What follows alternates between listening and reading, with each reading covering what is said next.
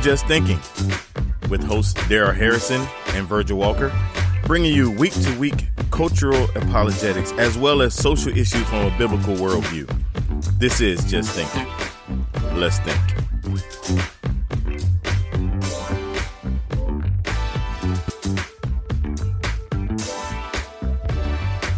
We're back. It's another edition of the Just Thinking broadcast. I am Virgil Walker. And I am Daryl Harrison. What's going on, Omaha? What What's know, going man? on, man? Not much, what's, man. Ready for like over episode? there in Nebraska?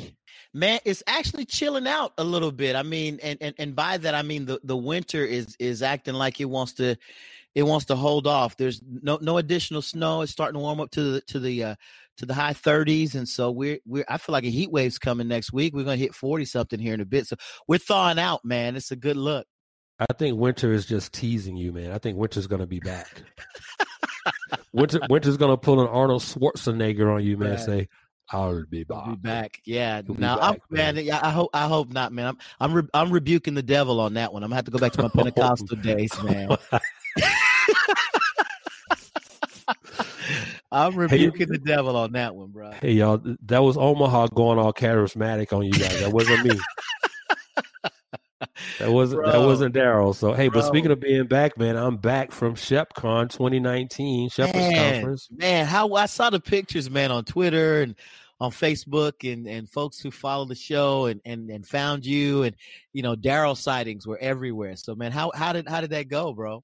Yeah, so this is my first Shepherds Conference. Uh, I've wanted to attend Shepherds Conference for years, and uh, finally got the opportunity by God's grace as uh, as an employee of Grace to You, which is the uh, preaching and teaching ministry of Dr. John MacArthur, and uh, spent all week at Grace Community Church, uh, just participating in Shepherd Conference as one of a team of folks from Grace to You, mm. managing the Grace to You display booth.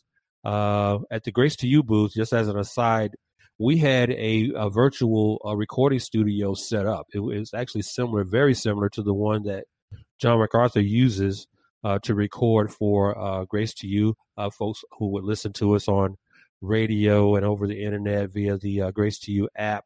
And that studio afforded these brothers who were attending Shepherd's Conference the opportunity to record a 30 second message to John uh, in recognition of his 50 years in, uh, at, as pastor of Grace to uh, Grace Community Church, wow. as well as 50 years of uh, broadcast ministry on Grace to You. So um, most of the hours at Shepherd Conference, I, Shepherd's Conference, I spent helping the team out at the Grace to You display, but I also spent lots of time in the book tent.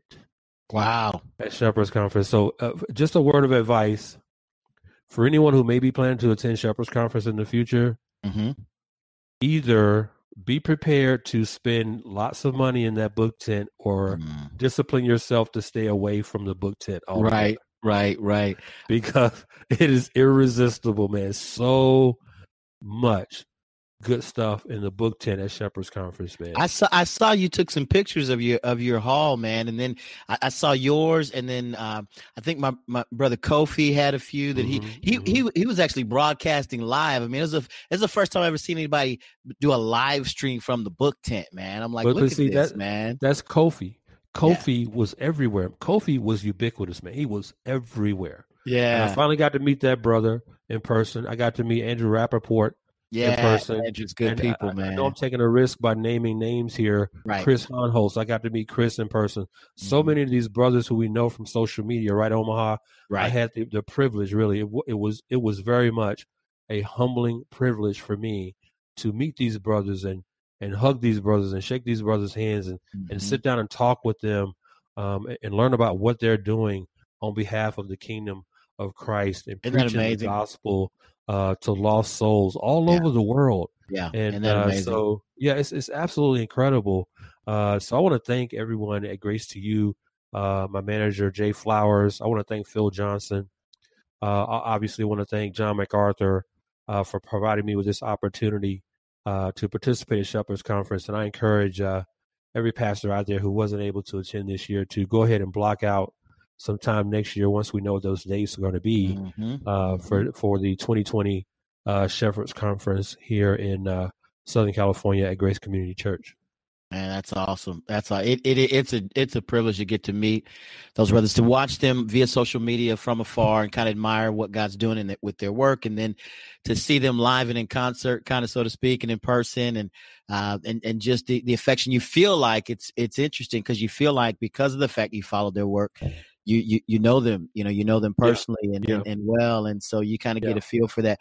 And I mean, it's kind of the same thing with with folks who who follow. Um, who follow Just Thinking broadcast, man. Uh, when you know when I was at G3, and I'm sure you experienced it at ShepCon, and folks who feel like they kind of know you from having listened to the show and, and having engaged in and you know kind of spend they, they spend time with you, you know whether it's yep. whether it's with this podcast or watching you and you know on Twitter or or yeah. Facebook.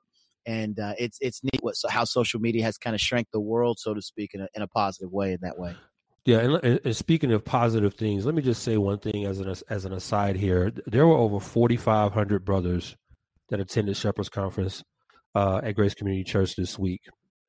These were brothers of every ethnicity you could probably think of. Wow! And, and as I'm interacting with these brothers, I'm just thinking about the idiocy of this whole woke evangelism that is perpetrating a fraud against evangelical Christianity. Mm. You see these brothers getting together, loving on one another, sort of uh, gathering in groups of brothers to pray for one another. Mm. These brothers are, are hearing the gospel preached from brothers who were of different ethnicities than they, mm-hmm. and just just experiencing and witnessing that oneness that over 4,000 brothers had, that oneness in Jesus Christ mm. that shall we say just just just superseded all that other superficiality mm. and that's exactly what it is it's just superficiality uh to just see that and and just see what the gospel does in the heart of a person who has really been regenerated by the power of God's Holy Spirit. this is this is what happens none of that superficial stuff matters. It doesn't matter what skin color you have. It doesn't matter the texture of your hair. It doesn't matter what region of the world you're from. Mm-hmm. These brothers were all united and loving on one another because they are believers in Jesus Christ and His. That's what makes them brothers. Nothing yeah. else matters. And it was just wonderful to see that. Mm, that's awesome, man. That's a good word. That's a good word. I, I, I, I appreciate what you said, how you said it, and it, it kind of tees us up, man, for where we're to go tonight, and uh, and some of the conversation that we're to have uh, around around the issue uh, of socialism, man, a biblical. And we want to look at a biblical theology uh, of socialism. We we uh, we talk about it in a number of different ways, and I think when as we were kind of teeing up this uh, this episode before we before we uh, we we hit record, we talked about the fact that that it, it's funny. Some people think that they know uh, what what the what socialism is and what it mm-hmm. means and mm-hmm. and how it functions, and and I think we we get portions, bits and pieces of it right, but but this is an important topic, man, for us to delve into tonight. And uh, I'm excited about about the conversation and, and about where we're going to go. Uh, and how I think this will be be beneficial. Like like I mean, as we've done with other with other broadcasts, I think this will be an, another anchor show for someone that they'll want to. This will be one that they'll want to pull up and replay and maybe take some notes and and kind of write some things down uh, so that they can have a leaping off point for future study. And so, uh, man, I'm excited about where we're going to go, what we're going to talk about uh, tonight. You you and I discussed a couple of different topics, and uh, and you kind of said, hey, this is where we'll land, and and this is where we're going. And truth be told, and I, I kind of shared this with you up up up top.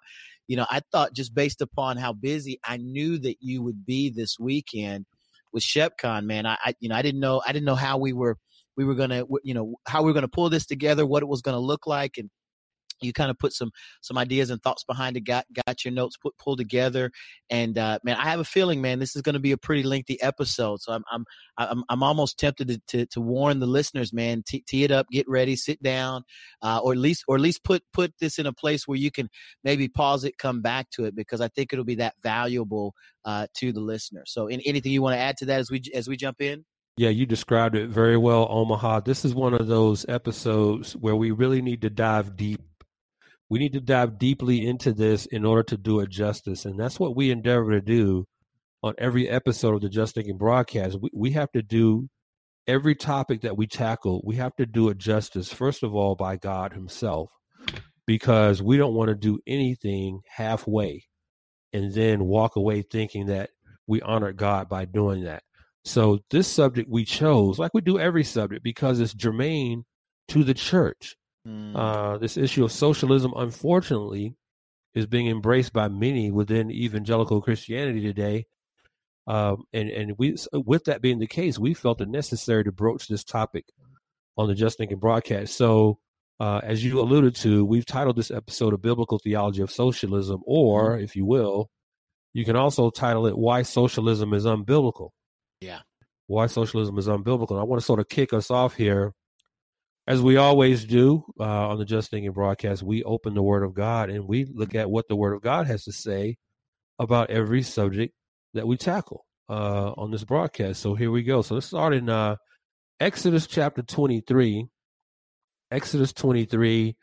And as you're as you're listening to this episode, uh, to our beloved listeners out there, as you listen to the remainder of this episode, which as Virgil alluded to, it's probably going to be a more an extended episode. So it's probably going to be a little longer than the usual hour or so but that's absolutely necessary in order for us to do justice to this topic mm-hmm. and feel that we have uh, given you, the listeners, um, uh, the, the content, the biblically sound content that you've come to expect from Omaha and me uh, through this uh, through this medium.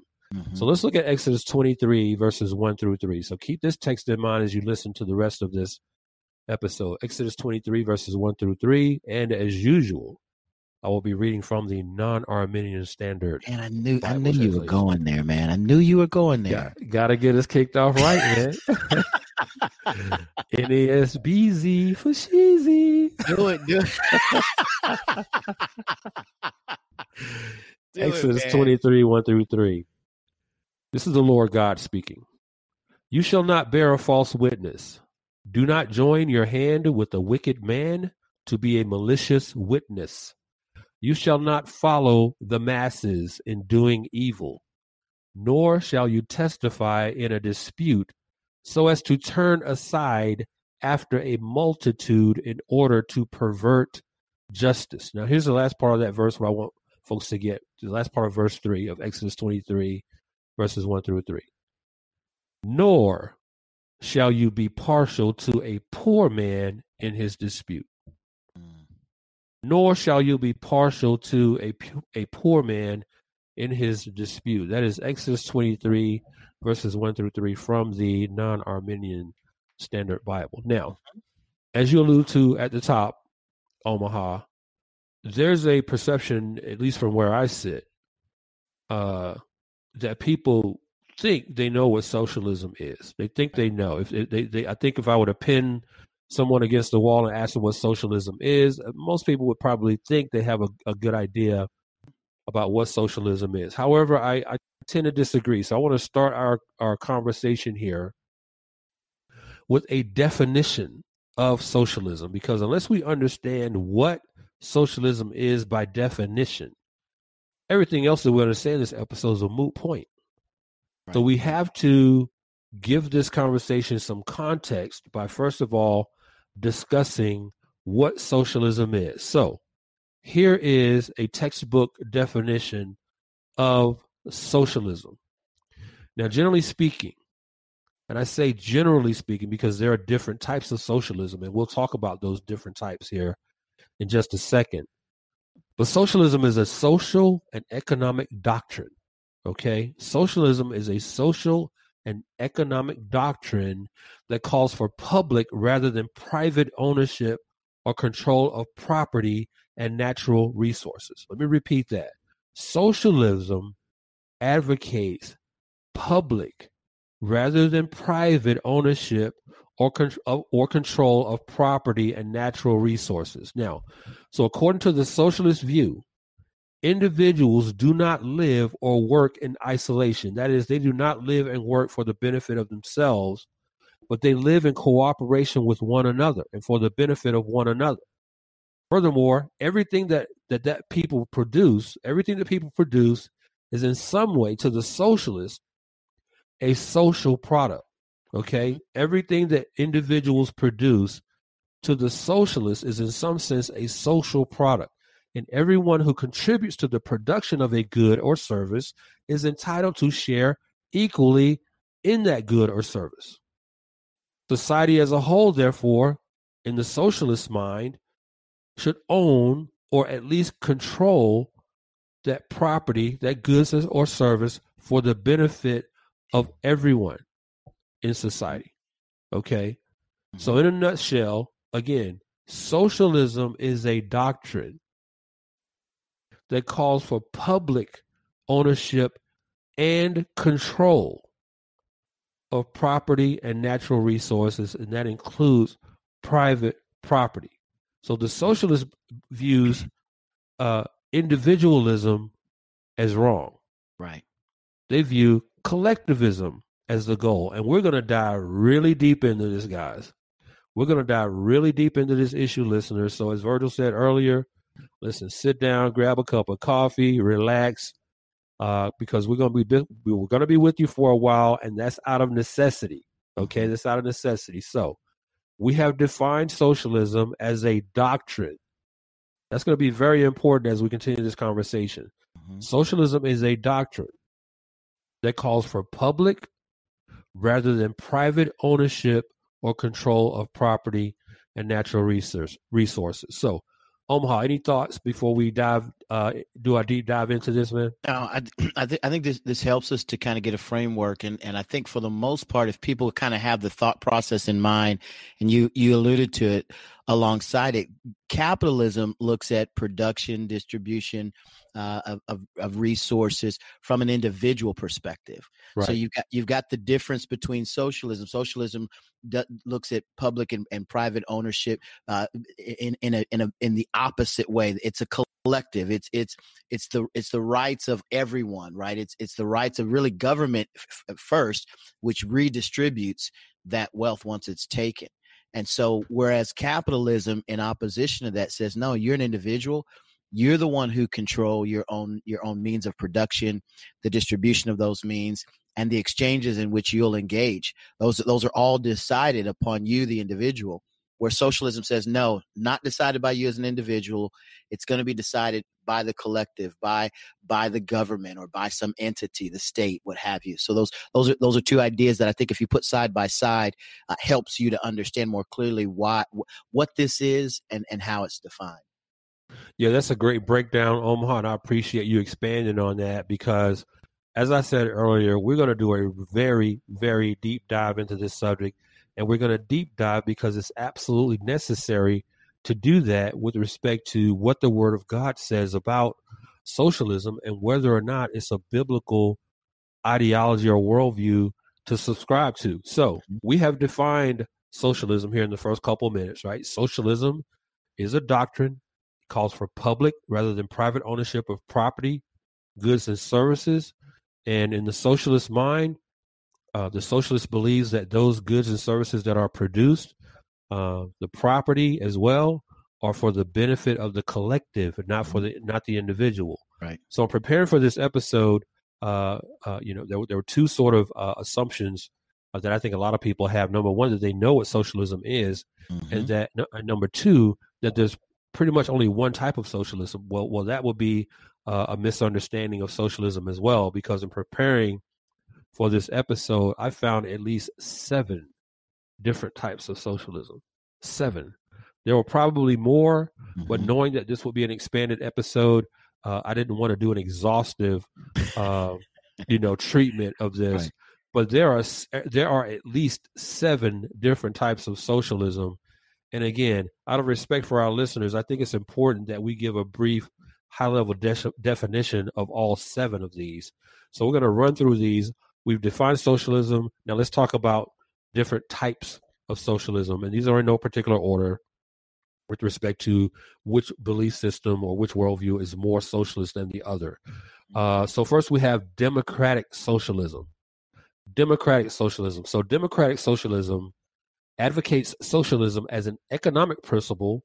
The means of production should be in the hands of ordinary working people, and democracy as a governing principle. So you have two principles here operating within democratic socialism an economic pr- principle, which means that the production of goods and services should be in the hands of ordinary working people. That is the collective that we alluded to before.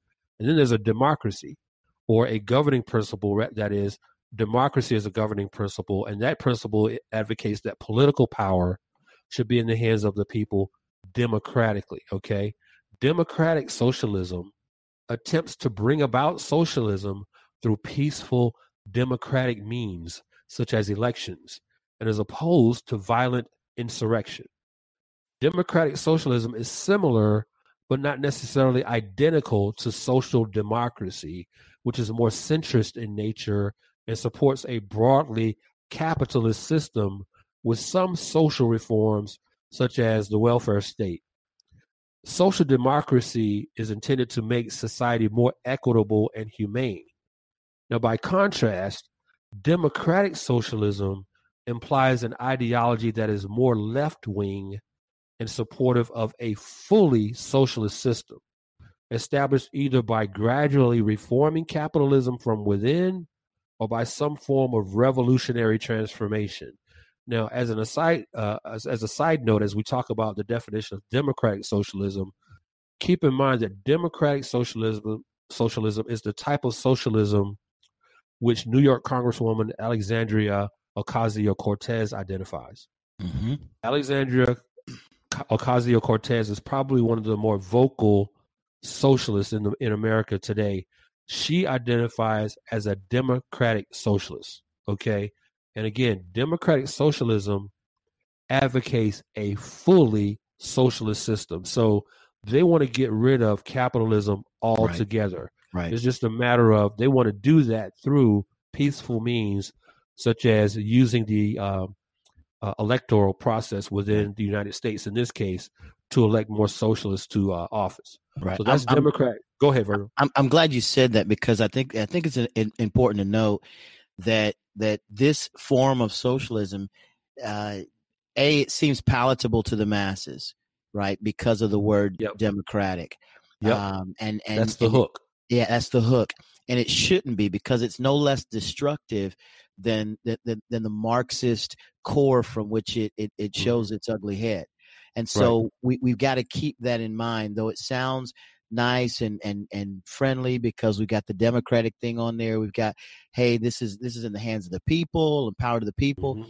really mm-hmm. the power is extracted from people given right. to the state and at the point at which they recognize they're in peril it's way too late it's way too late it's, it's, and, and we say that very same thing in our definition of socialism socialism is social that's the root word. It's, it's, it benefits the social, benefits society, the collective, not the individual. Mm-hmm. So we've defined democratic socialism. Uh, the second type of socialism is called revolutionary socialism. Now, revolutionary socialism advocates the need for fundamental social change through revolution or insurrection rather than gradual reform, as if through the electoral process as a strategy to receive uh, to achieve rather a socialist society. So revolutionary socialism is exactly as it sounds. They want revolution. This this this is this is in some ways uh, what your Black Lives Matters activities look like. Mm-hmm. Revolution, insurrection, agitation, confrontation. They want to go hard, hard, hard to transform society from a capitalist society to a socialist society. So, um, in contrast to democratic socialism, which wants to use the electoral process to overthrow capitalism, revolutionary socialism doesn't care. I mean, they want to they want to fight. Literally, mm-hmm. they want to mm-hmm. fight for it. Man, Third, I'll, I'll, only, I'll, I'll, only add here now. I'll, I'll I'll try not to interrupt you through through each one of these. I just wanted to add the democratic socialist will use the language of other aspects of these socialistic means. Mm-hmm. So so while while the democratic socialist sounds peaceful, sounds equitable, hey, we voted this in, this is what we the people want. They will use language that's mm-hmm. revolutionary in mm-hmm. nature to uh, to to to get to where they're trying to go. So again, I, I I want us not to be fooled by the first term and recognize that each one of these definitions that that we're that we're walking through, that Daryl has taken the time to to to make sure that we all understand and know are important. Each one of them are important because mm-hmm. the language, uh, the, the the the democratic socialists will use the language from a number of these different aspects of socialism to achieve their their goals. Yeah, you made a great point a second ago, uh, Omaha, with respect to how democratic socialists and socialists in general will hook you. They'll hook you with certain words, certain mm-hmm. terms, to make you think that they are innocuous Mm-hmm. But then once you realize it's the old adage of the frog uh, in the boiling pot, right? You just right. gradually turn up the heat. Next thing you know, the, the frog doesn't know what's going on until it's dead. Mm-hmm. It's too late because mm-hmm. before he realizes it, because the heat was turned up so slowly on him, he's it's boiled to death. Right. Absolutely. see, this is this is exactly what socialists do. You're absolutely right. So with respect to democratic socialists, you nailed it. They will use uh, palatable terminology like democratic and the people and power. We want the people to be in power. But those are all subtle terms that really trace back to communism. Mm-hmm. Uh, you'll hear, you'll hear, for example, someone like Alexandria Ocasio Cortez use terms like workers. I've, I've always hated that. Workers is a term, that's what communists call employees. Mm-hmm. They can't call you employees because employee is a capitalistic term. Mm-hmm. So they'll use workers, mm-hmm. you know. So so you need to pick up on verbiage like that when you hear these socialists talk in the media and on social media because they will they will as you just said uh, Omaha they will use terms that run the gamut from Marxism all the way out to mm-hmm. communism. Mm-hmm. But unless you understand and know what these varied types of socialism are, you won't be able to pick up on how they're trying to hook you and draw you in with these subtle terms. So that's a great point, Omaha. So we've talked about democratic socialism. We've just defined revolutionary socialism. The third of the seven types of socialism is utopian socialism. Now, I think this may be sort of cross pollinated with Fabian socialism, but ut- I'll use the term utopian socialism.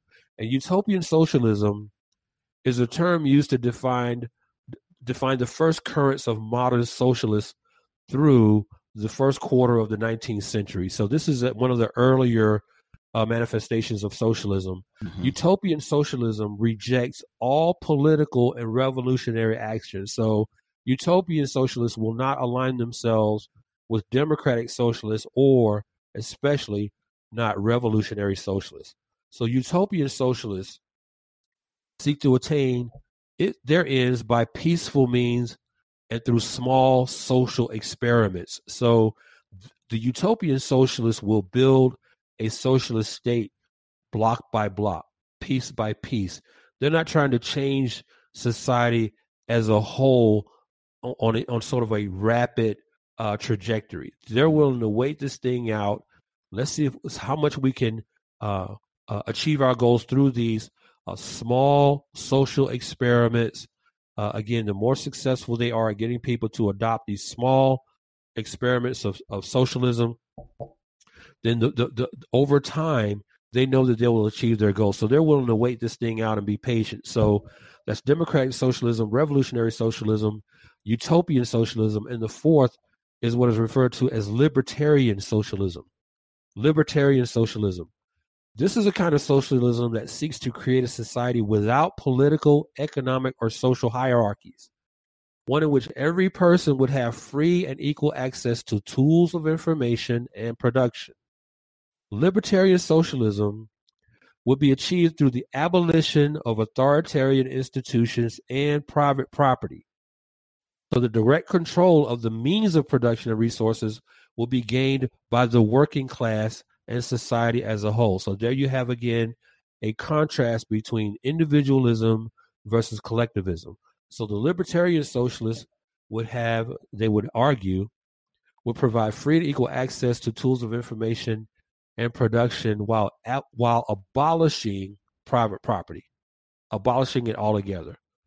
The fifth type of socialism is what's called market socialism. Market socialism is a term used to define an economic system in which there is a market economy directed and guided by socialist planners, and where prices would be set through trial and error with adjustments made as shortages and surpluses occur rather than relying on a free price or free market mechanism, such as capitalism. Now, by contrast, a socialist market economy. So we we we've defined market market socialism, but here's what a socialist market economy looks like in contrast to market socialism. So a socialist market economy, such as that that is practiced in the People's Republic of China, is one in which major industries are owned by state entities, but they compete with each other within a pricing system that is set by the market and the state doesn't routinely intervene in the setting of prices. So here you have market socialism in contrast with a socialist market economy. So you have those within America who want market socialism, that is uh, a fixed price market, but they don't want to go to the extreme of having a socialist market economy such as what exists in China. Okay, any thoughts, Omaha? Yeah, this is this is important to know. I think again, my, my goal it wouldn't be to continue to interrupt you, but just the thought process of us knowing and understanding these pieces. Um, again, I, I want to just encourage our listeners, man, to take out a pen and some paper, and and to begin writing these ideas down, marking these ideas, and then noting when you're seeing these. Uh, when, when you're seeing people articulate some of these ideas, as we as we mentioned earlier, some of the language from market socialism, uh, from uh, in particular uh, revolutionary socialism, gets used by the democratic socialist. Mm-hmm. And and oftentimes, if we're not if we're not making note of where they're going or what they're sharing, we can we can miss it.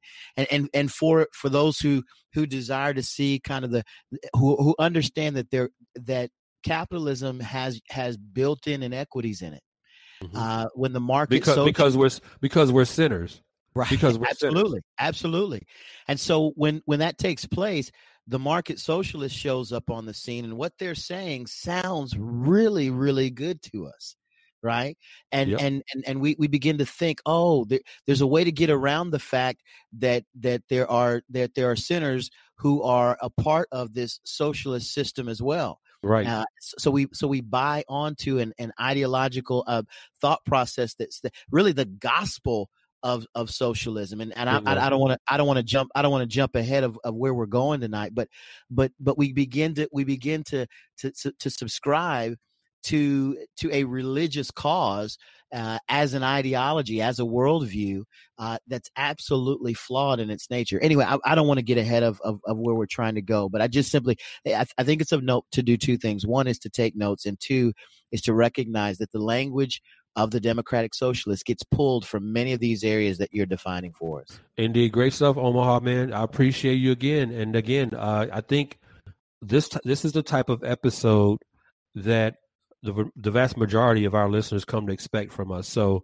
uh, again, this is going to be an expanded episode, but it's going to be expanded out of necessity. So, we appreciate our listeners uh, hanging in there with us as we sort of uh, unpack and exposit this very, very important issue that, again, is confronting the church. All right, so we've gone through five of the type, five of the seven types of socialism that I'm going to cover in this episode: democratic socialism, revolutionary socialism, utopian socialism, libertarian socialism, market socialism, and now it gets really good. It gets really good. Number six, eco socialism. I think this is probably one of the newer uh, types of socialism that has come on the scene, but eco, ECO socialism, uh, also known as green socialism or socialist ecology. Now, eco socialism is an ideology merging aspects of Marxism, socialism, green politics, ecology or climate change, and the anti globalization movement. Now, eco socialists uh, advocate the nonviolent dismantling of capitalism and the state. Okay? So, eco socialists advocate the nonviolent dismantling of capitalism and the state, focusing on collective ownership of the means of production in order to mitigate the social exclusion, poverty, and environmental degradation brought about as they see it by the capitalist system, globalization, and imperialism. Mm. Now, let me say that again. Eco socialists advocate the nonviolent dismantling of capitalism and the state, focusing on collective ownership of the means of production in order to mitigate the social exclusion, poverty, and environmental degradation brought about by the capitalist system as they see it, which includes globalization and imperialism. Now, note, eco socialism is the type of socialism that is being advocated and propagated by New York Congresswoman Alexandria Ocasio Cortez with her so called Green New Deal. Her Green New Deal is eco socialism, it's the epitome of eco socialism. Mm-hmm. Now, lastly, number seven, and this is where we're going to park for the rest of this episode, because this is a kind of socialism that is being most embraced by the evangelical church today, and this is called Christian socialism. This is Christian socialism.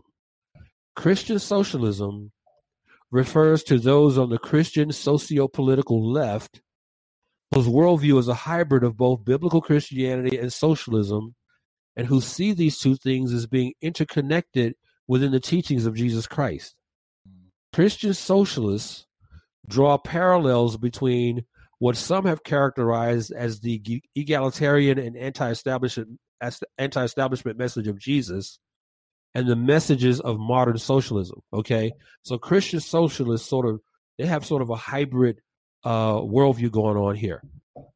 They sort of blend or commingle what they refer to as the egalitarian and anti-establishment message of Jesus, along with certain messages within modern socialism.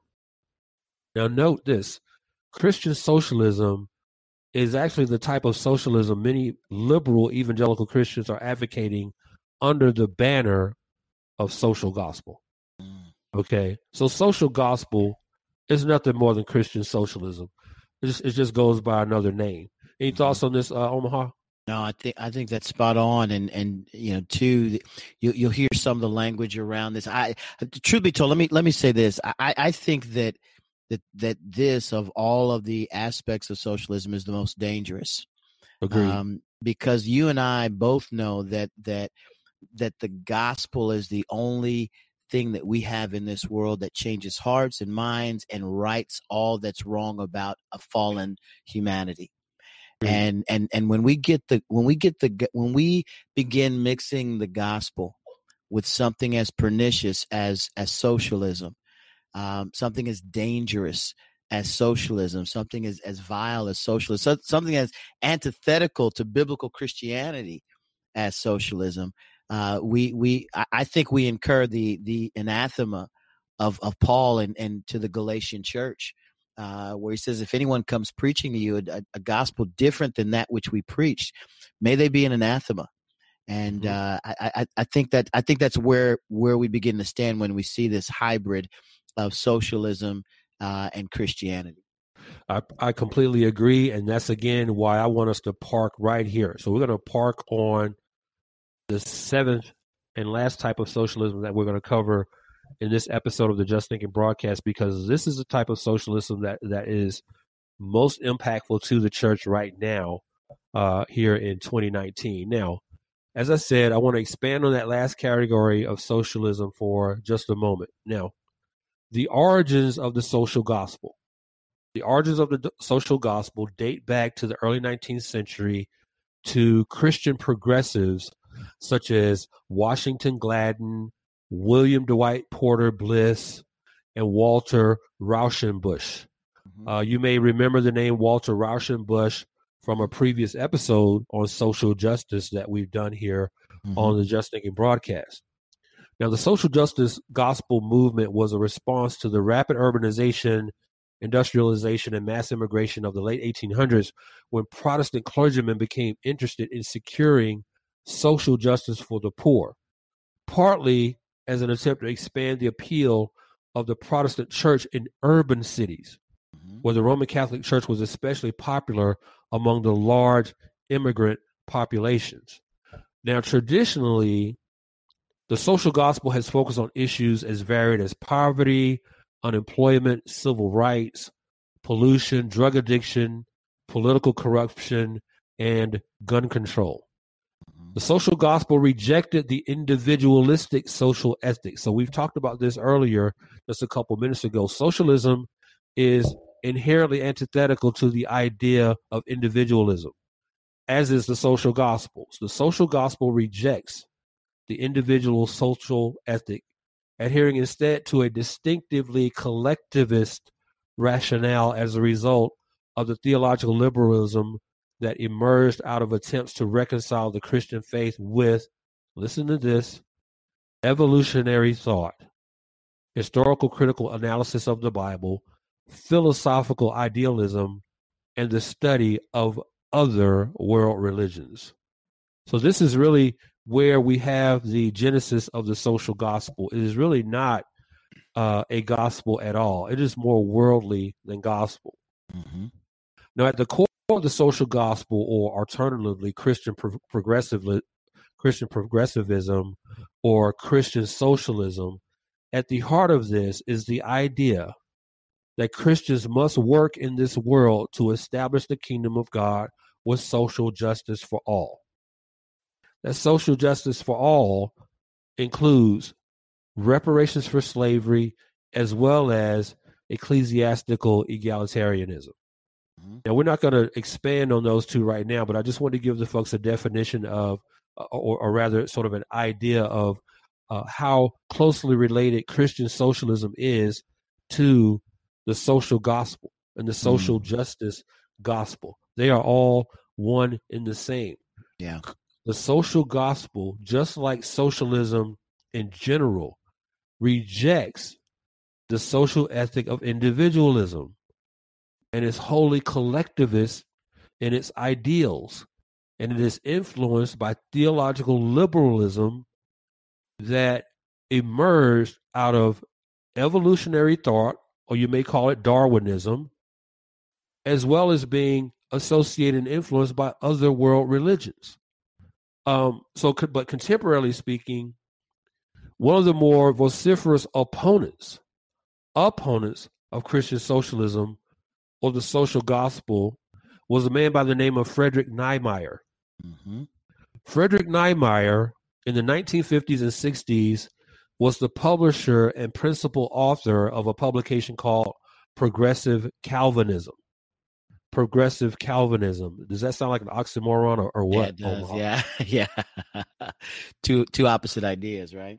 In 1971, Frederick Nymeyer, in a paper titled Social Action 119, that's Social Action 119, Nymeyer wrote this. Now, again, Nymeyer is an opponent of Christian socialism. Nymeyer wrote this in 1971 quote, The social gospel may be the most crucial of all problems besetting Christian churches at this time. For when a Christian's ethical certitudes are revealed to be defective, as it always turns out to be in the social gospel, then he ends up abandoning confidence in valid biblical faith. In practice, what happens is that when social gospel action fails to produce valid results, the person promoting such programs does not abandon the social gospel and return to the true gospel, but plunges deeper into further social gospel actions with progressively more frustrating results. Mm. No denomination appears to have prospered greatly in ideas or in peace under the social gospel. There is reason to believe that the consequences of the irrationalism or heterodoxy of the social gospel may turn out to be as unfavorable in the Christian Reformed Church as they have been elsewhere. Unquote. Look, look, man, if I had a Hammond B3 right now, if if I had a Hammond B3, I would be tuning it up for show. Can can you hear what I'm telling you? I hear you, bro. That man is you. preaching the word right there. That's was, that's that's it right there. This was this was in 1971, 71, right. 48 years ago. Right, right, man. If I had, if I, if I had a Hammond B three, bro, and could play, I would, I would have. Look, I would have you start that quote over, and we would, mm, we would tune it up in here. I'm telling you. I know, right? He nailed it. Nymeyer nailed it. He absolutely nailed it. Now, along the same line of thought as was expressed by Nymeyer, Frederick Nymeyer, in his document Social Action 119, listen to what the doctor, D. Martyn Lloyd Jones, had to say about the same issue on social justice. This is from his book, Preaching and Preachers. D. Martyn Lloyd Jones said this quote, I have no hesitation in asserting that what was largely responsible for emptying the churches in Great Britain was that quote unquote social gospel preaching and the institutional church. It was more responsible for doing so than anything else. The people rightly argued in this way that if the business of the church was really just to preach a form of political and social reform and pacifism, then the church was not really necessary, for all this could have been done through political agencies. So they left the churches and went and did it, or tried to do it, through their political parties. That was perfectly logical, but its effect upon the churches was most harmful. When you depart from the primary task of the church and do something else, though your motive may be pure and excellent, that is the result. I am not disputing or criticizing the motives. I am simply showing that actually this theory in practice has the reverse effect from that which it sets out to achieve. Lloyd Jones continues I argue that in many ways it is the departure of the church from preaching that is responsible in a large measure for the state of modern society. So Lloyd Jones is arguing that the church has departure has departed rather from its true mission, which is mm-hmm. preaching the gospel. So he says, I argue that in many ways it is the departure of the church from preaching that is responsible in a large measure for the state of modern society. The church has been trying to preach morality and ethics without the gospel as a basis. It has been preaching morality without godliness, and it simply does not work. It never has done, and it never will. And the result is that the church, having abandoned her real task, has left humanity more or less to its own devices. Unquote. Mm. Thoughts on the doctor here, Man, Omaha? Again, again, and so listen, for for our for our listeners who who didn't grow up in a in a quote unquote black church, the the Hammond B three is an organ. it's an organ, right? You got to tune up the organ. That's when the preacher tunes up his voice and they get to go. I had to. I thought. I thought about. It. I thought. You know. I might have lost some of the listeners right just then. You know. It's all good. They'll catch up. They'll catch up. But no, I again. They're probably they're probably googling Hammond B three right now. Right. Right. Right. Listen, our, our listeners are sharp. Our listeners are sharp. Right, They're right, sharp.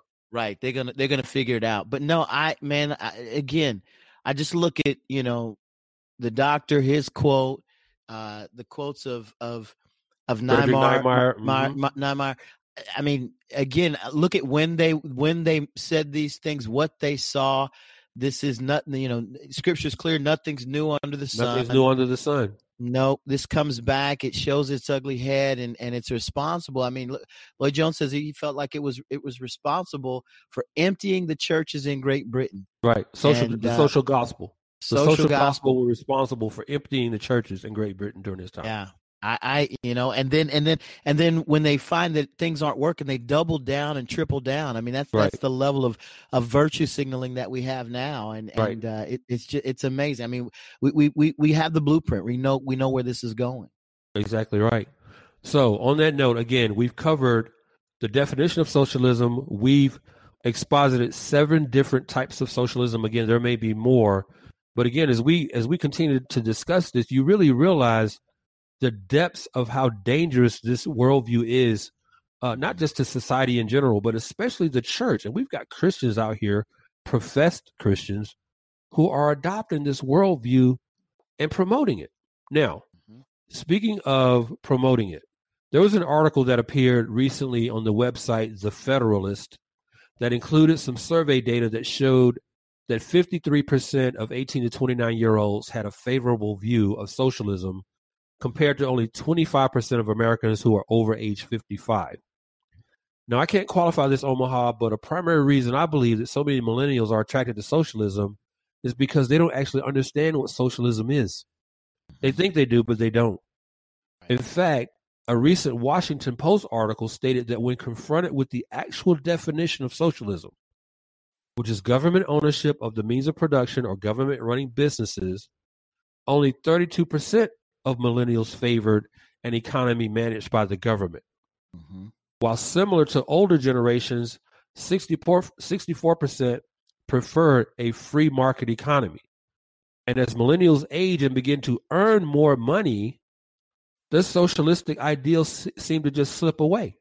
Mm-hmm. Now, now remember, when be, before having the definition of socialism explained to them, 53%, more than half of millennials polled, favored a socialist worldview. But when you explain to them what socialism really is, that dropped by 20 points down to 32%. Right. I asked the question, why is that? Why the drop? Well, because I would argue that the drop is because of innate an innate awareness that the wages for which one labors honestly and legally belong to him and her, not the state. Mm. You know this innately. You know this inherently that w- when you put forth volitionally, you put forth your volitional effort, your volitional labor, and you are compensated for that. Those are your wages. Right. They don't belong to this. That's that's just an inherent principle that you are aware of by virtue of being born. You don't mm-hmm. even need mm-hmm. to go to school for that. Mm-mm. So again, when millennials are brought face to face with what socialism, face to face with what socialism actually is, as a doctrine, and we emphasize that right at the top of this episode, socialism is a doctrine. When millennials are brought, they're confronted with what socialism is as a doctrine, there's a more than 20% decrease in their support of the concept of a centralized centralized state ownership of their labor, their productivity, and their property. And that's exactly why I took the time at the beginning of this episode to define what socialism actually is and to distinguish between some of the various brands, if you will, of socialism that exist today. Uh, any thoughts on, the, on on either of those articles and, and that polling data, Omaha? No, that's just, I mean, that, that's reality. When you recognize, it sounds great when you're thinking about getting everybody else's stuff for free. And, uh, you know, 18 to 29 year olds hadn't really lived out on their own very long. More and more of them are living at home for a longer period of time. They're able to maintain, you know, their, their, their health insurance on their, on the backs of their parents. So it's easy to subscribe to more free stuff for a longer period of time until you're actually the one held responsible to create the earnings for someone else to live for free, and Bingo. then it does then it doesn't sound so favorable. Uh, then then you recognize, you know what, I I, I want to whatever I earn, I'd like to keep because it, it, I've I've earned it fairly, I've earned it legally. Uh, it's it's my effort, my energy, and uh, and and those kinds of ideas begin to begin to wane, and and they don't seem you know so so grandiose after all. But that that that shouldn't come as a surprise when we begin to recognize what the reality of socialism actually is. Unfortunately, it's been ingrained in in young people from the time they're they start school until you know until they graduate, and uh, that's that's kind of that's kind of what's at issue. I I I think I think the the the the, the articles that you brought to bear, the, the numbers that you brought to bear, really speak for themselves. I mean, it, it's it, it, it makes sense. You get it. They're working. They don't want to give it up, and that's how that works. Yeah, you wonder, you know, what are the parents teaching these children? Because, you know, I fear that, well, when you look at what parents are teaching their children today are not teaching them, combined with the state of the public school system in America, mm-hmm, mm-hmm. you need not wonder where they're getting this from. Uh, you know, we, we, we alluded earlier to uh, Alexandria Ocasio Cortez. She's only 29. She's a millennial, right. and yet she's out right. here trying to explain to people who have lived much longer than her uh, what the benefits of socialism uh, are as opposed to capitalism. You know, she's right. she hasn't has she even worked for a full decade yet? No, Pro- probably no. not. No, Pro- and, and, the irony here is that here she is, an elected congresswoman earning a six figure, six figure salary. How do you think she's earning that salary? She's earning that salary on the backs of taxpayers. Mm-hmm. And how do you think taxpayers are able to pay their taxes? They're able to pay their taxes because of wages that they earn through their mm-hmm. labors. Right. They're volitional labors. They're mm-hmm. volitional labors. Now, notwithstanding the various, that could be a whole nother episode about why millennials believe what they le- believe, but we won't. No, yeah, like like I, I, thought about that when you said that. I thought, man, you could you could spend you could spend an entire episode on what what this current generation of of adults and grandparents have taught and passed along to to mm-hmm. this generation. Mm-hmm. I mean, when you when you when you look at it in, in in light of what from a spiritual standpoint, what we've passed along, or, or more probably a better way of saying that, what we haven't passed along, yeah, uh, to to the next generation, and then and then thereby the those biblical principles haven't been effectively passed down. So we shouldn't be surprised how they how they represent themselves economically, socially, culturally, and otherwise. So yeah, and when you talk about grandparents, you know, something that that you know, sadly, we need to realize and accept is that you know the generation today, the grandparents aren't that much older than the grandchildren. Right. You right. know, so in, in, many respects, you've got a, a worldview that's, uh, uh, with respect to socialism anyway, you've got a worldview that doesn't have much experience under its belt that's being passed on to two maybe even three generations. Uh, mm-hmm. But again, notwithstanding that, notwithstanding that, and notwithstanding the various types of socialism that we've just covered, here's the bottom line. When all is said and done, all those seven types of socialism that we discussed, when all is said and done, they all, they all have one fundamental objective in common. And that one thing is the confiscation and redistribution of individual wealth and the control and or elimination of private property. Mm-hmm. They all have that one thing in common. That is the end game of all socialism, regardless of the various distinctions, nuances, and differences in their approach. Let me give you a case in point. A case in point is some information I came across on the website of the International Socialist Organization, or the ISO, under their section, under the heading, What We Do. So, this is the website of the International Socialist Organization, the ISO, and the quote I'm about to read is from the page of their website titled What We Do. Quote, this is the inter- this is from the International Socialist Organization website. Quote, capitalism is a failing system that cannot meet human needs. It depends on exploitation of workers. See, there's that word again workers. Mm-hmm. It depends on exploitation of workers, engenders systematic oppression, breeds imperialist conflict and national oppression, drives climate change, and is prone to crises like the Great Recession. At the same time, workers and the oppressed have the power because they produce all the wealth in society to take over and replace the system with a new socialist democracy throughout the world. Unquote. Now, that is from the website of the International Socialist Organization or the ISO. Now, Omaha, you'll recall in my definition of what socialism is that I refer to socialism as a doctrine. Mm-hmm.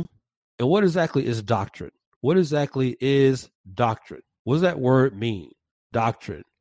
Well, by definition, doctrine is defined as a body or collection of teachings related to a particular subject. That's what doctrine it means. It is defined as a body or collection of teachings related to a particular subject. Now, in this case, that subject is socialism. Mm-hmm. Listen to what Winston Churchill, the great Winston Churchill, had to say about socialism. This is how Winston Churchill defined socialism. Quote Socialism is a philosophy of failure, the creed of ignorance, and the gospel of envy. its inherent virtue is the equal sharing of misery. Unquote. That that that that's a quote right there. I I, I that that needs to be tweeted out. I mean that's yeah. That's, if, I, I if love Churchill that. were alive today on social media, he would yeah, definitely have. He, yeah, he would have tweeted that out. I love the gospel of envy. I, I yeah. love I love that. I'm definitely going to use that in the future. Well, look at the words that he uses. Again, this goes along uh, with what I just said earlier uh, and my rationale for defining what doctrine is. Mm-hmm. Churchill calls it a philosophy, a creed. He calls it a, a different gospel. He says mm-hmm. socialism is a philosophy of failure, the creed of ignorance, and the gospel of envy. Its inherent virtue is the equal sharing of misery. Again, socialism is a doctrine, it's a creed, it is a philosophy, an ideology, it is a worldview, it's all those things. It is a philosophical paradigm through which increasing numbers of people, including many who profess to be Christian, see the world.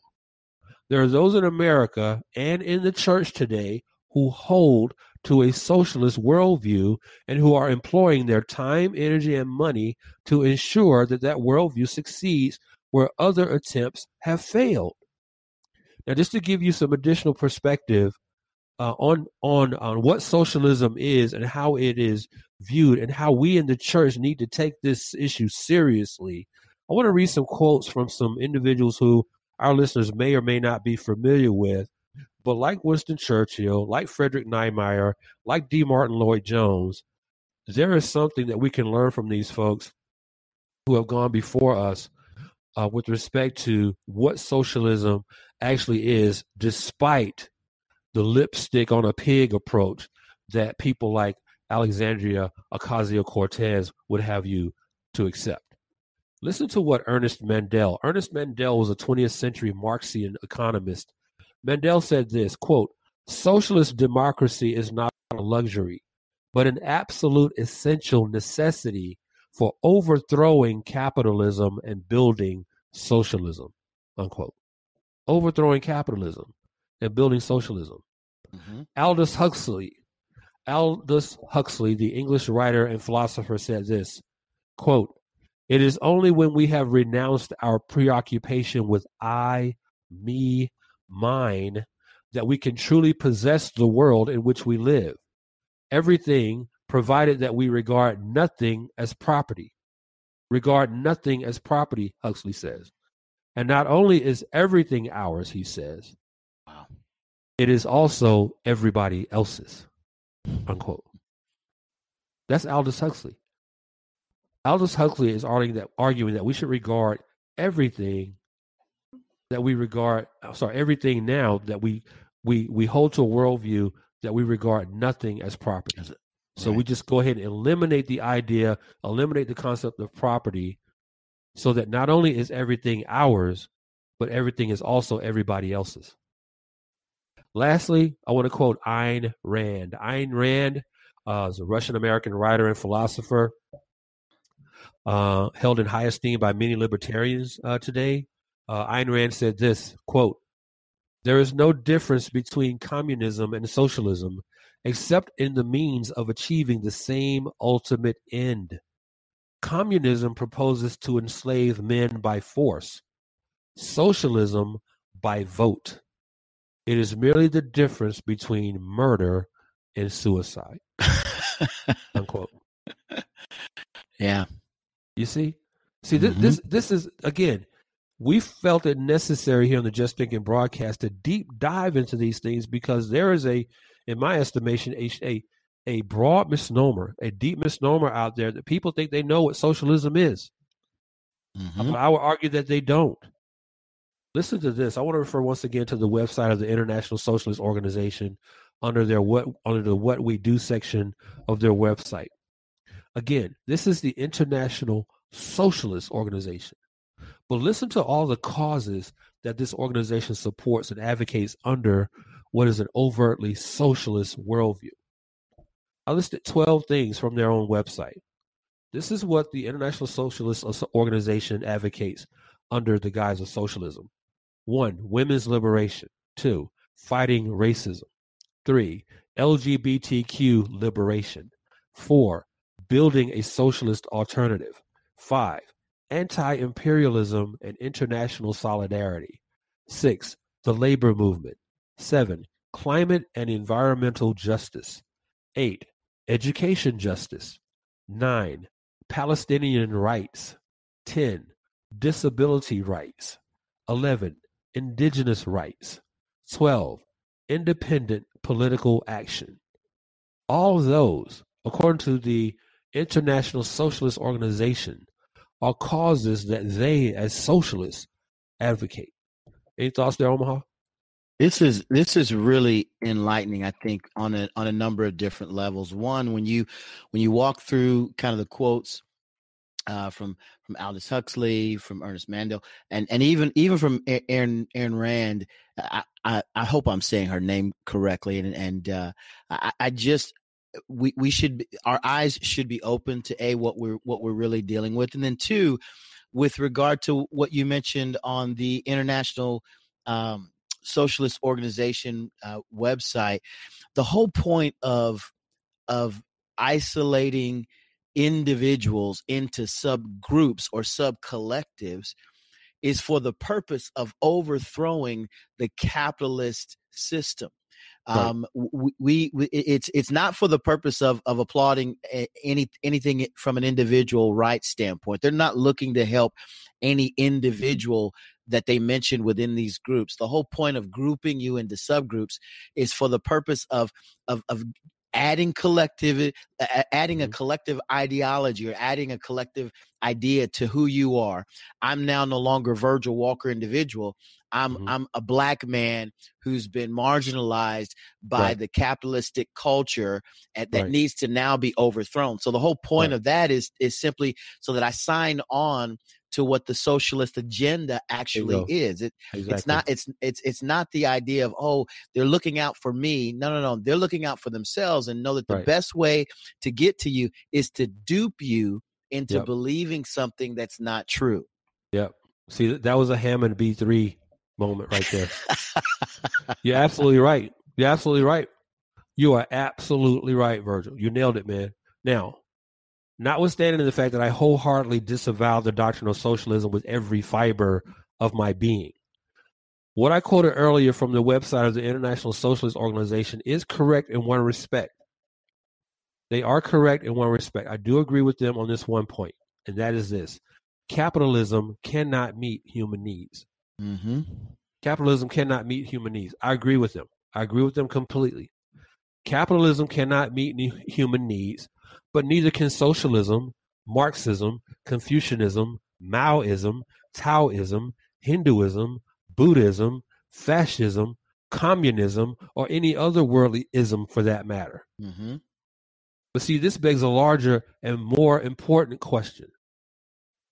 If none of these things meet human needs, and they don't, then what is it that humanity truly needs? And is there anything today that can meet those needs? Now, that brings me into why socialism is unbiblical. Because the question is, what is it that humanity truly needs? Mm-hmm. Why is social, socialism unbiblical? And that's what we're ultimately that's what we're talking about here in this episode of the Just Thinking broadcast. Why is socialism unbiblical? That's why we titled it a biblical theology of socialism. Now I'm convinced that a primary reason Many professing Christians are buying into the idea of socialism and the social gospel, or what more accurately could be referred to as the socialist gospel, is that not unlike those within the International Socialist Organization, these Christians are under the mistaken impression that societal egalitarianism is the primary goal of the gospel. Come on, man. Come on, man. That is, as we mentioned earlier, they believe that the church should be actively endeavoring to establish the kingdom of God on earth, not only by meeting the spiritual needs of people, but also all of their felt needs as well, so that no one is in want of any material thing. Right. And that we should do so by almost any means necessary, even if those means include the confiscation and redistribution of individual wealth and private property by all levels of government. Yes. Now, needless to say, this is wholly antithetical to what the gospel teaches. Mm-hmm. Case in point, we're going to look at Second Thessalonians chapter 3, verses 7 through 10. Second, Second Thessalonians 3, verses 7 through 10. Paul writes this, quote, For you yourselves know how you ought to follow our example, because we did not act in an undisciplined manner among you, nor did we eat anyone's bread without paying for it. But with labor and hardship, we kept working night and day so that we would not be a burden to any of you.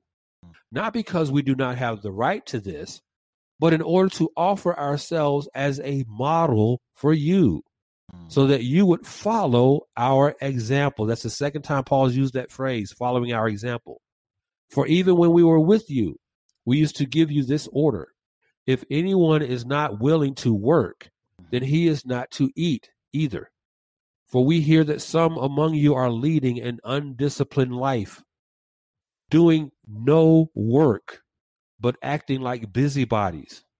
Now, such persons we command and exhort in the Lord Jesus Christ to work in quiet fashion and eat their own bread. Unquote.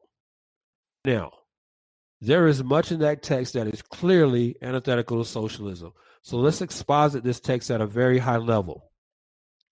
The words Paul use, uses, anyone's bread, those words use the possessive pronoun anyone's, as in anyone else's, which implies the idea of private ownership of property, in this case, bread. Mm-hmm. Paul says, We did not eat anyone else's bread without paying for it. So his phrase, his use of the phrase anyone else's or anyone's bread implies the idea of private ownership of property. In this case, bread. Secondly, this text, in this text, the phrase that Paul uses without paying for it conveys the same idea as the eighth commandment in Exodus 20:15, you shall not steal. So when Paul says we didn't eat anyone else's bread without paying for it, he's inferring the principle that we see in Exodus 20, 15, you shall not steal, as well as the imperative from the Apostle Paul in Ephesians 4 28. He who steals must steal no longer, but rather he must labor, performing with his own hands what is good, so that he will have something to share with one who has need. Now, still expositing Second Thessalonians 3, verses 7 through 10. A third point is that the phrases that Paul uses with labor and hardship, with labor and hardship and working day and night, those phrases carry with them the idea that Christians are to be determined and intentional intentional in putting forth every possible effort to legitimately provide for themselves so as to not place a financial burden on anyone else, mm-hmm. even if that means personal hardship to them in doing so. Okay? So when Paul says we labored, we with labor and hardship, we worked day and night. The principle there again, we should follow that example. You do whatever is legally and rightly necessary to provide for yourself, even if you incur a personal hardship in doing so. And lastly, with the phrase Paul uses here, eat their own bread, at the end of that text, end of that passage, when he says eat their own bread, that conveys the idea that one must work to acquire their own property, whether it be food or otherwise. And when he says that, that and, and, and that need is no excuse, need is no excuse for taking from someone else that which does not rightfully belong to you. Need is no excuse for that. Scripture clearly teaches that believers in Christ should be willing to work so that they can, quote unquote, eat their own bread, not someone else's.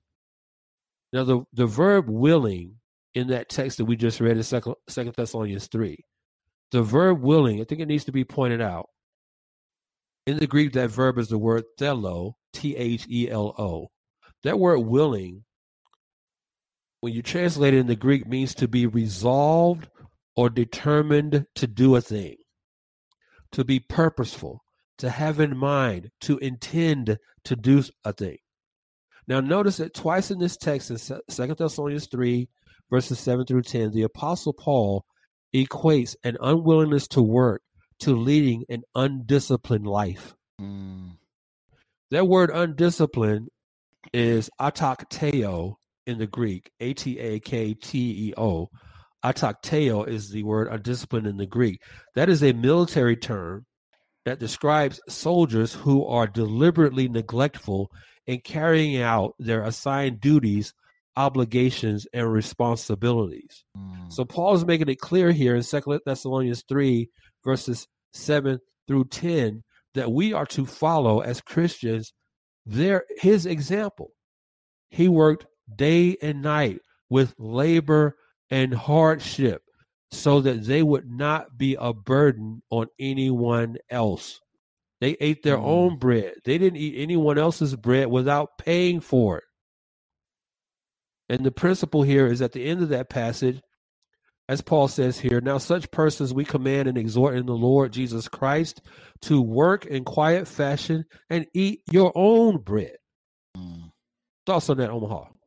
It uh, all of all, that text and so many others presuppose private ownership. Indeed. You know, it, it it presupposes the fact that we we have that which belongs to us as individuals, and it is by our own volition rather than under compulsion that we're to you know make that, that we're to give. You know, God, God Scripture is clear that God loves a cheerful giver.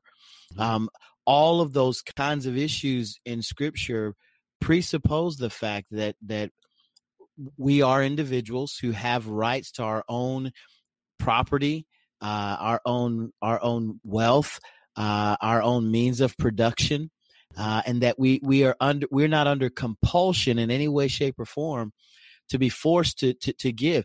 Believers in Christ. Uh, those of us who are under the gospel mandate. So, so for for for social justice Justinians to say, uh, the justicians to say that the the gospel that, that that it is a gospel imperative that we do X, Y, or Z.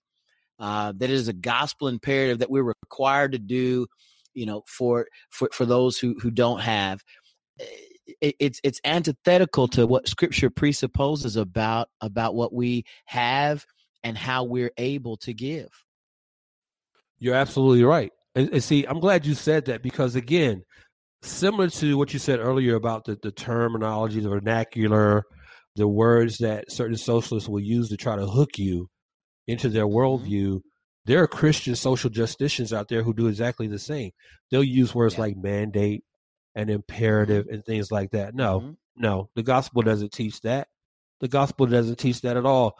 Listen to what John Calvin, even Calvin had to deal with this issue. This is from his institutes. Listen to what Calvin had to say here.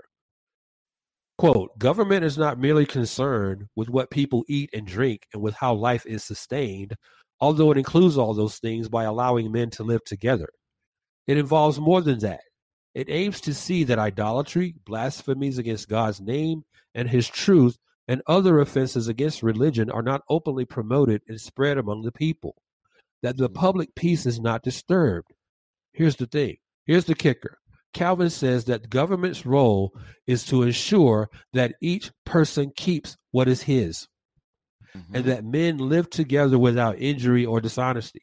In short, that among Christians there should be an open expression of religion and that in society humanity should prevail. Unquote. Mm-hmm. Calvin is arguing here the biblical concept or precept of private property.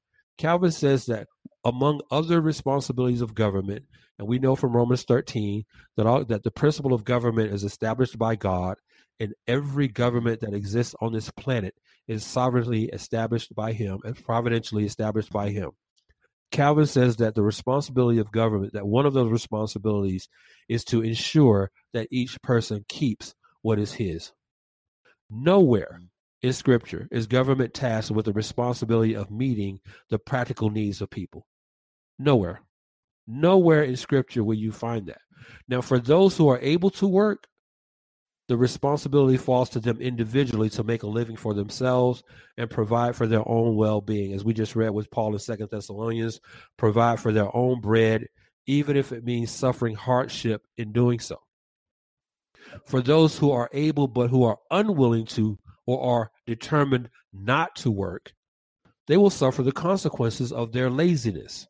And laziness mm-hmm. is sin. I want to read three texts from Proverbs to underscore that point. Proverbs 19:15 says, "Laziness casts into a deep sleep, and an idle man will suffer hunger." Proverbs 14:23, "In all labor there is profit, but mere talk leads only to poverty." Proverbs 28:19, "He who tills his land will have plenty of food, but he who follows empty pursuits will have poverty in plenty. Now, mm. case in point here again, to further this thought that nowhere in Scripture is government tasked with the responsibility or duty of meeting the practical needs of the people. Case in point, 1 Timothy 5 3. 1 Timothy 5 3. Paul writes this Honor widows who are widows indeed and in verse 5 of that same chapter, 1 Timothy 5. Now she who is a widow indeed and has been left alone has fixed her hope on God and not the government. She's fixed her hope on God and continues in entreaties and prayers night and day. Conversely, in verse 16 of 1 Timothy 5, Paul writes this He says, If any woman who is a believer has dependent widows, she must assist them and the church must not be burdened. In the Greek, that word burden means weighed down. Paul is saying that she must assist them, and the church must not be burdened, so that it may assist those who are widows indeed. Now, three times in 1 Timothy 5, Paul uses the word indeed concerning widows. And a widow is one who is lacking a husband. That word indeed is the word ontos in the Greek, O N T O S ontos in the Greek. That word indeed is an adverb which translated speaks of women who are widows truly, in reality, in point of fact, as opposed to what is pretended, fictitious, false, mm. or conjectural. Okay? So, what Paul is saying here is that to the extent the church is responsible for caring for widows, and others who would petition the church for assistance, those needs must be legitimate and qualifiable. Mm-hmm. In other words, you can't simply claim to be in need and expect the church to come to your rescue. Yeah. In fact, Paul makes it clear, as we just read in 1 Timothy 5 16, that there are some needs for which not even the church is responsible to meet, or else it would be hindered from meeting more pressing needs of women who are widows indeed, he says. Listen to what Paul said. Paul said that if any woman who is a believer has dependent widows, she must assist them. And the church must not be burdened. Mm.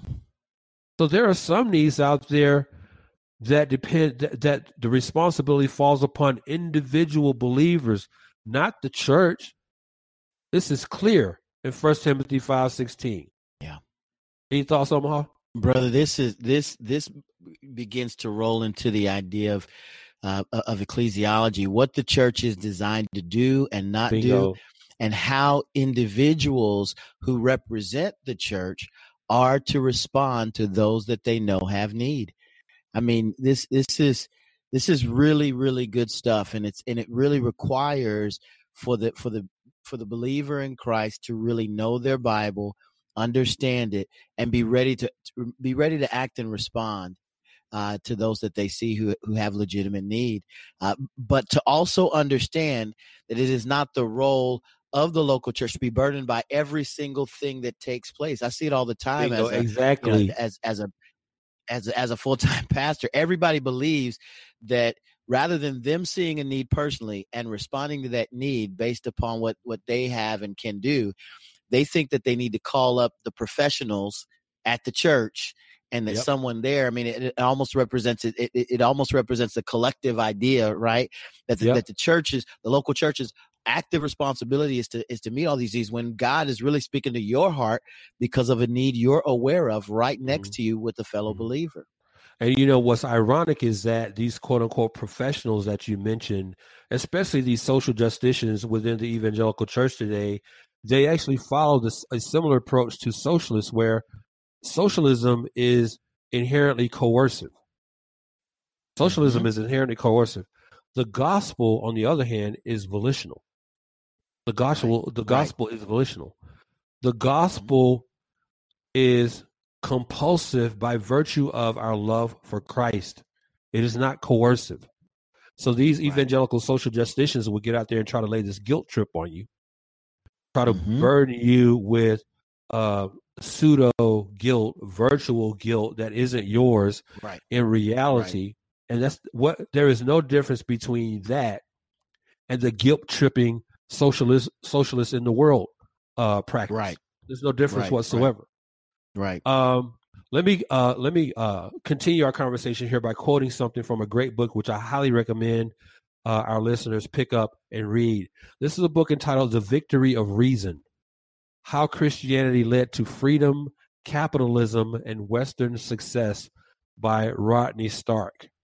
Uh, in this book, uh, Rodney Stark cites the following comment, which is from a leading Chinese scholar, which he quotes from another book by a Dr. David Aikman titled Jesus in Beijing How mm. Christianity is Changing the Global Balance of Power.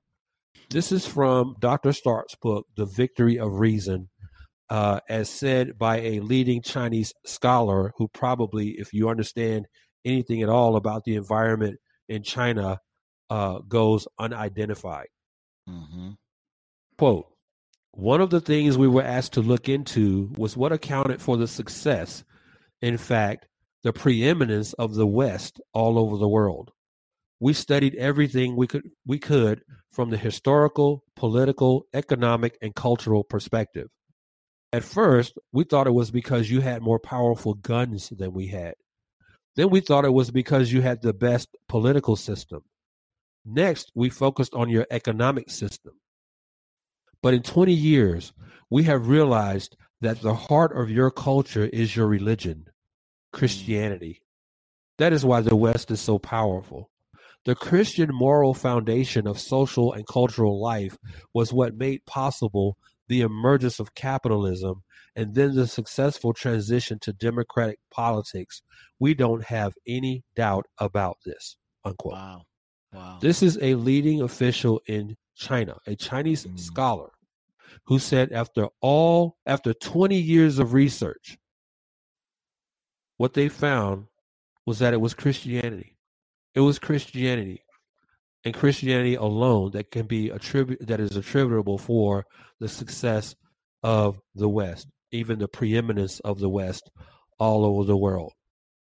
Now, getting back to what a true definition of socialism is, I want to quote a couple of uh, uh, scholars on this. The 19th century English historian John Dalberg Acton said this. John Acton said that socialism means slavery. Socialism means slavery. Sylvia Pankhurst. Pankhurst was a 19th century women's rights activist, or what would be called uh, today, or referred to today as a feminist uh, Sylvia Pankhurst said this. She said, The words socialism and communism have the same meaning. They indicate a condition of society in which the wealth of the community, the land and the means of production, distribution, and transport are held in common, production being for use and not for profit. That's another way of saying capitalism is gone. The individual is gone. What you work and earn is for the collective. Listen to the Irish playwright George Bernard Shaw. George Bernard Shaw said this. He says that a socialist is someone who doesn't have anything and is ready to divide it up equally among everybody. now, when you boil it all down to the least common denominator, Omaha, a fundamental fallacy of socialism is that it promises what it cannot possibly deliver. Socialism promises what it cannot possibly deliver. That is, an egalitarian society that is devoid of consequences for our sin. Mm-hmm. That's essentially what socialism attempts to promise an egalitarian society that is devoid of consequences for sin. In other words, if you don't want to work, no problem. Mm-hmm. Socialism will force others to work for you so you can reap the benefits of their efforts. Mm-hmm. But what socialism will also do is force you to work for somebody else so that they reap the benefits of your efforts. Mm-hmm. But in that context, consider these words from Proverbs chapter 5, verses 21 through 23. Proverbs 5, verses 21 through 23. For the ways of a man are before the eyes of the Lord, and he watches all his paths. His own iniquities will capture the wicked, and he will be held with the cords of his sin. He hmm. will die for lack of instruction, and in the greatness of his folly, he will go astray. So, to your point earlier, Omaha, socialists will have you believe that social socialism is cool. It is the best way to live in the world today. This is why more than half of those millennials, that's the message that more than half of those millennials have bought into.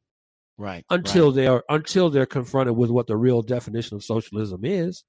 Right, right. But again, oh. so, so, so go ahead, go ahead, Omar. No, and or I mean, or or until and a the real definition, and or until they're forced to cough up money from their own pockets uh, to, to to to pay for all of the virtue signaling that they're doing. I mean, a, a virtue signaling in a tweet costs you nothing right? Bingo. I mean, yep. Uh, it, it, it absolutely costs you nothing. I was watching a, a documentary uh, from some civil rights leaders who recognized that what they were fighting for and, and the justice that they desired, their the stand that they would take could very well cost them their lives and and and they were willing to pay that price if need be not for the benefit of self but for the benefit of future generations. Right. And and we and we have a generation now who wants to benefit now for themselves and are willing to do nothing and pay no price but but but to virtue signal in order to get it.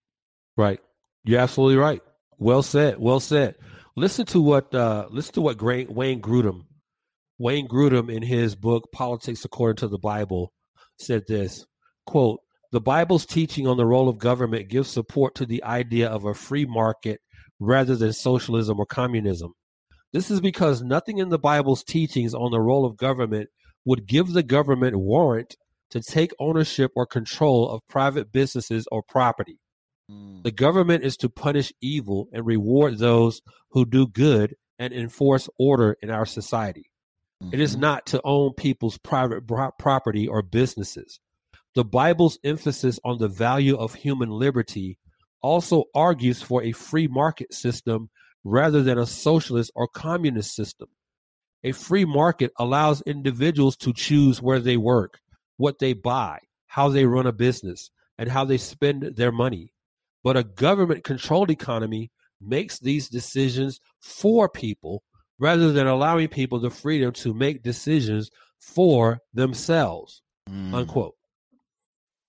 William Ellery Channing, along the same lines as Grudem, William Ellery Channing said this. I think this is brilliant.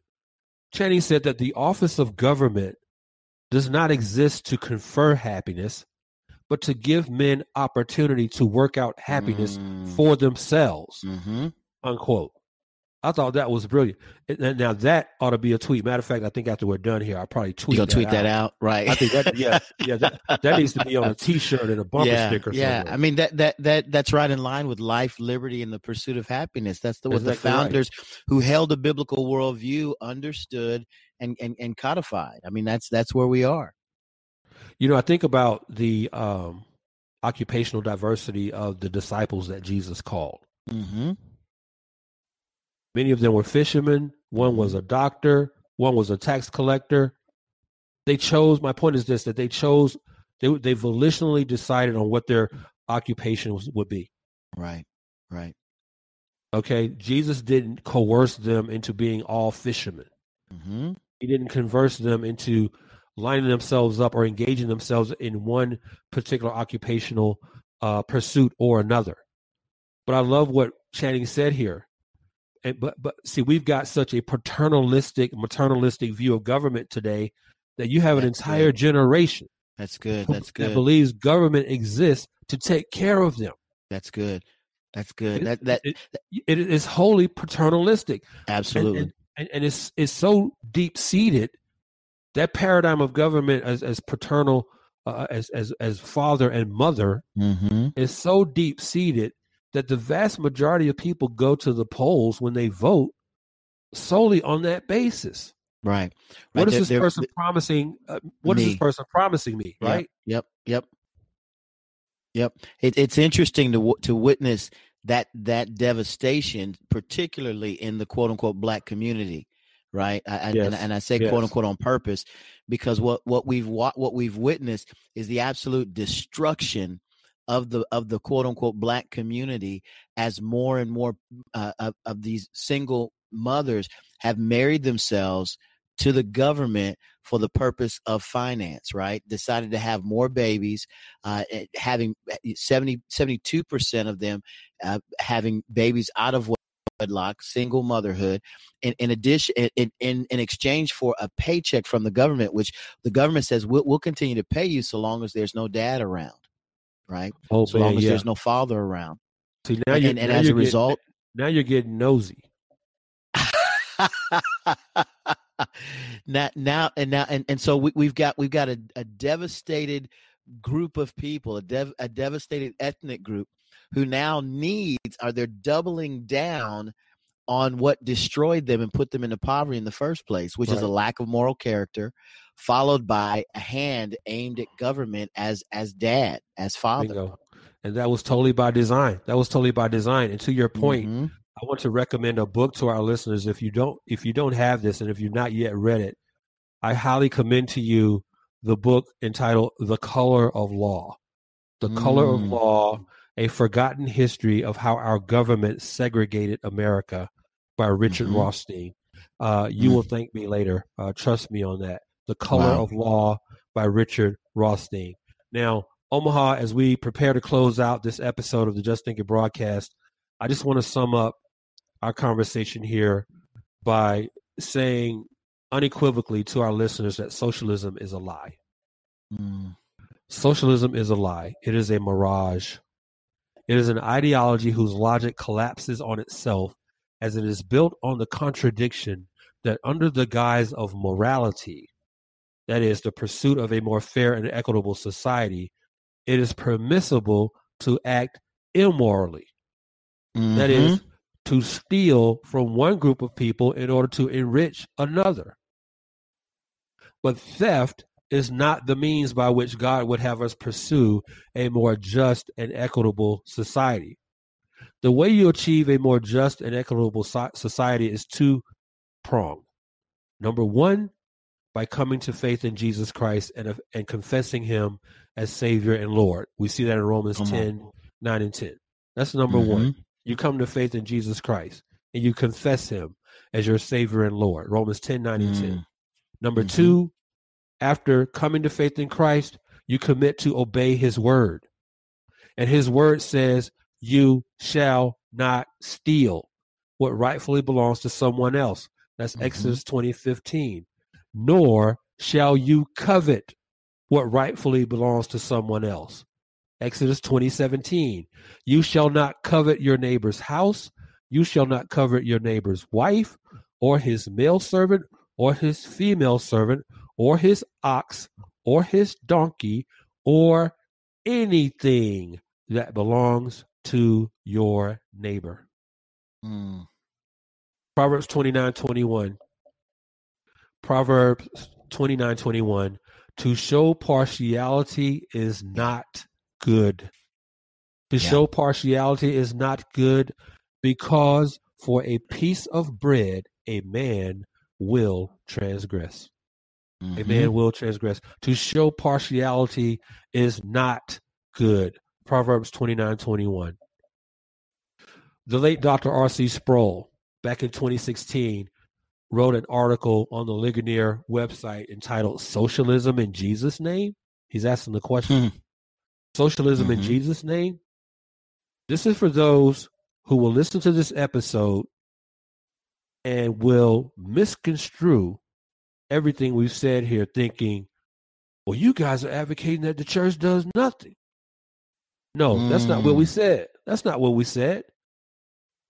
Anyone who would think that hasn't been listening.